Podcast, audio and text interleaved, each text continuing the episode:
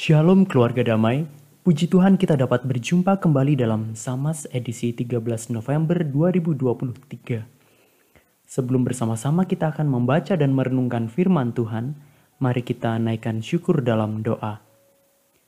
Ya Tuhan, sungguh karena anugerah Tuhan saja kalau saat ini kami dapat menikmati sebuah hari baru. Demikian juga untuk kesempatan membaca dan merenungkan firman Tuhan. Tolong bimbing dan bicaralah kepada kami, sebab kami rindu mendengar sapaan Tuhan untuk kami. Terima kasih ya Tuhan, di dalam nama Tuhan Yesus kami berdoa. Amin. Keluarga damai, tema samas kita pada hari ini adalah memberi yang terbaik bagi Tuhan. Ayat bacaan kita terambil dari surat Roma pasal yang ke-12, ayat yang pertama, demikian. Karena itu saudara-saudara, demi kemurahan Allah, aku menasehatkan kamu supaya kamu mempersembahkan tubuhmu sebagai persembahan yang hidup, yang kudus, dan yang berkenan kepada Allah. Itu adalah ibadahmu yang sejati. Keluarga damai, sepak bola adalah salah satu olahraga yang sangat populer di Indonesia. Ada banyak penggemar, ada banyak supporter. Demikian juga suatu ketika saat timnas Indonesia main, puluhan ribu supporter datang ke stadion untuk mendukung. Mereka datang dengan berbagai atribut bernuansa merah putih untuk memberi semangat bagi para pemain. Makin ramai ketika para pemain masuk ke lapangan dan menyanyikan lagu Indonesia Raya bersama-sama. Setelah itu, wasit meniup peluit tanda pertandingan dimulai. Supporter makin riuh dengan suara teriakan dan lagu dukungan dinyanyikan. Indonesia, dung dung dung dung, Indonesia, dung dung dung dung dung. Nah, kira-kira seperti itu dan lagu-lagu lainnya. Pertandingan terlihat seru dan menegangkan, apalagi ketika beberapa kali tim lawan berhasil memasuki daerah pertahanan timnas dan hampir mencetak gol.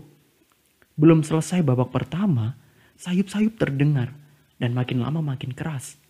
Para supporter berteriak, Nomor empat ganti, nomor 4 ganti. Nah, rupanya mereka meminta agar pelatih mengganti pemain dengan nomor punggung 4. Tidak lama kemudian, akhirnya pemain nomor 4 itu pun ditarik keluar oleh pelatih dan digantikan oleh pemain lainnya. Nah, supporter sepak bola selalu tidak puas melihat pemain yang tampil tidak maksimal. Pemain yang tidak mau berlari merebut bola dari lawan dan mempertahankan gawangnya supaya jangan kebobolan.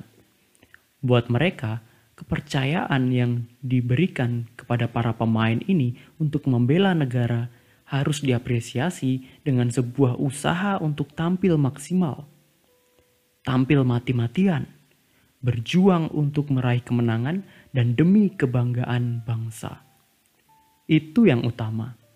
Hasil akhir pertandingan bisa saja kalah, tapi kalau melihat pemain yang sudah berusaha tampil maksimal, ngotot, tidak menyerah, biasanya para supporter pun tetap mengapresiasi dan memberikan aplaus, tepuk tangan untuk para pemain yang demikian.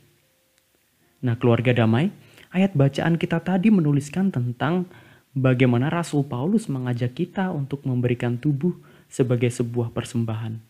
Untuk mempersembahkan tubuh itu, kita perlu memahami bahwa tubuh ini dengan semua anggotanya, mulai dari kepala, lengan, jari, hingga ujung kaki, semuanya adalah karunia pemberian Allah. Mempersembahkan tubuh ini berarti mengabdikan dan memberi seluruh tubuh untuk melayani Tuhan. Dan tentu saja tidak lepas juga untuk melayani sesama. Tidak sama seperti ketika memberikan uang dalam kantong kolekte yang hanya sepersekian detik atau mengikuti ibadah dalam beberapa jam. Berbeda juga dengan pertandingan sepak bola yang berlangsung 2 kali 45 menit dengan istirahat 15 menit. Mempersembahkan tubuh adalah sebuah bentuk persembahan yang hidup, sebuah ibadah yang berjalan sepanjang waktu selama kita hidup.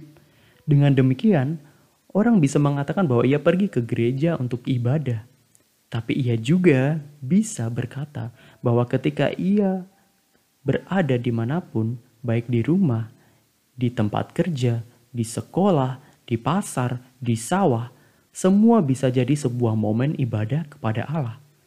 Beribadah tidak lagi hanya ada dalam ruang gereja, melainkan dalam setiap hal yang kita pikirkan dalam otak di kepala, dalam setiap kata yang keluar dari mulut, dalam setiap hal yang dikerjakan dengan tangan, dan segala tindakan nyata sehari-hari itu adalah ibadah.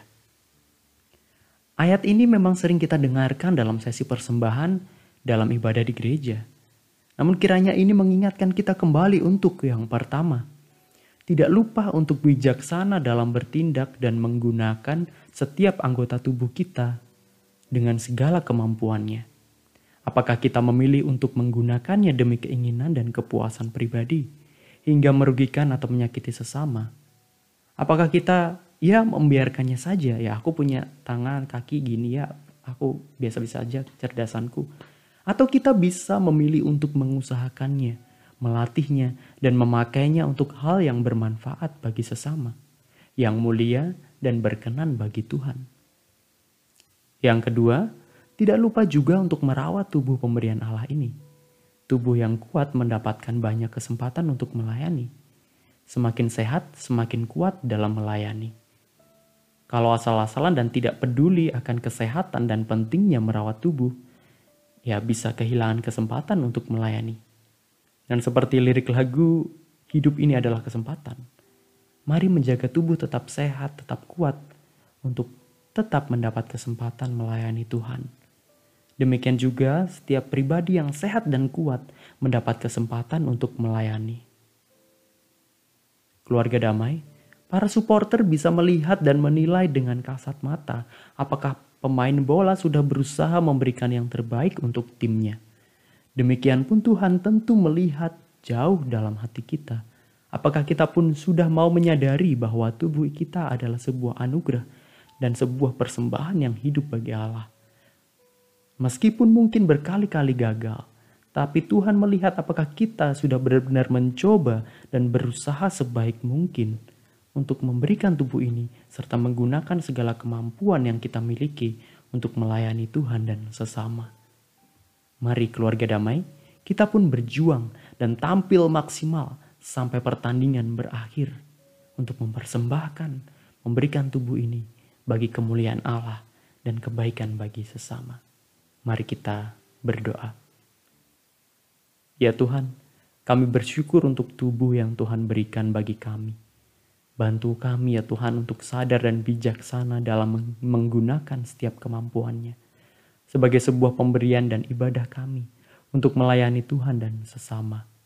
Bantu kami untuk berjuang dan memberikan yang terbaik dalam setiap hal yang Tuhan percayakan untuk kami kerjakan. Di dalam nama Tuhan Yesus kami memohon. Amin. Demikian sama kita hari ini. Selamat mensyukuri dan menggunakan tubuh yang Tuhan beri untuk kemuliaan Tuhan dan kebaikan sesama. Tuhan memberkati.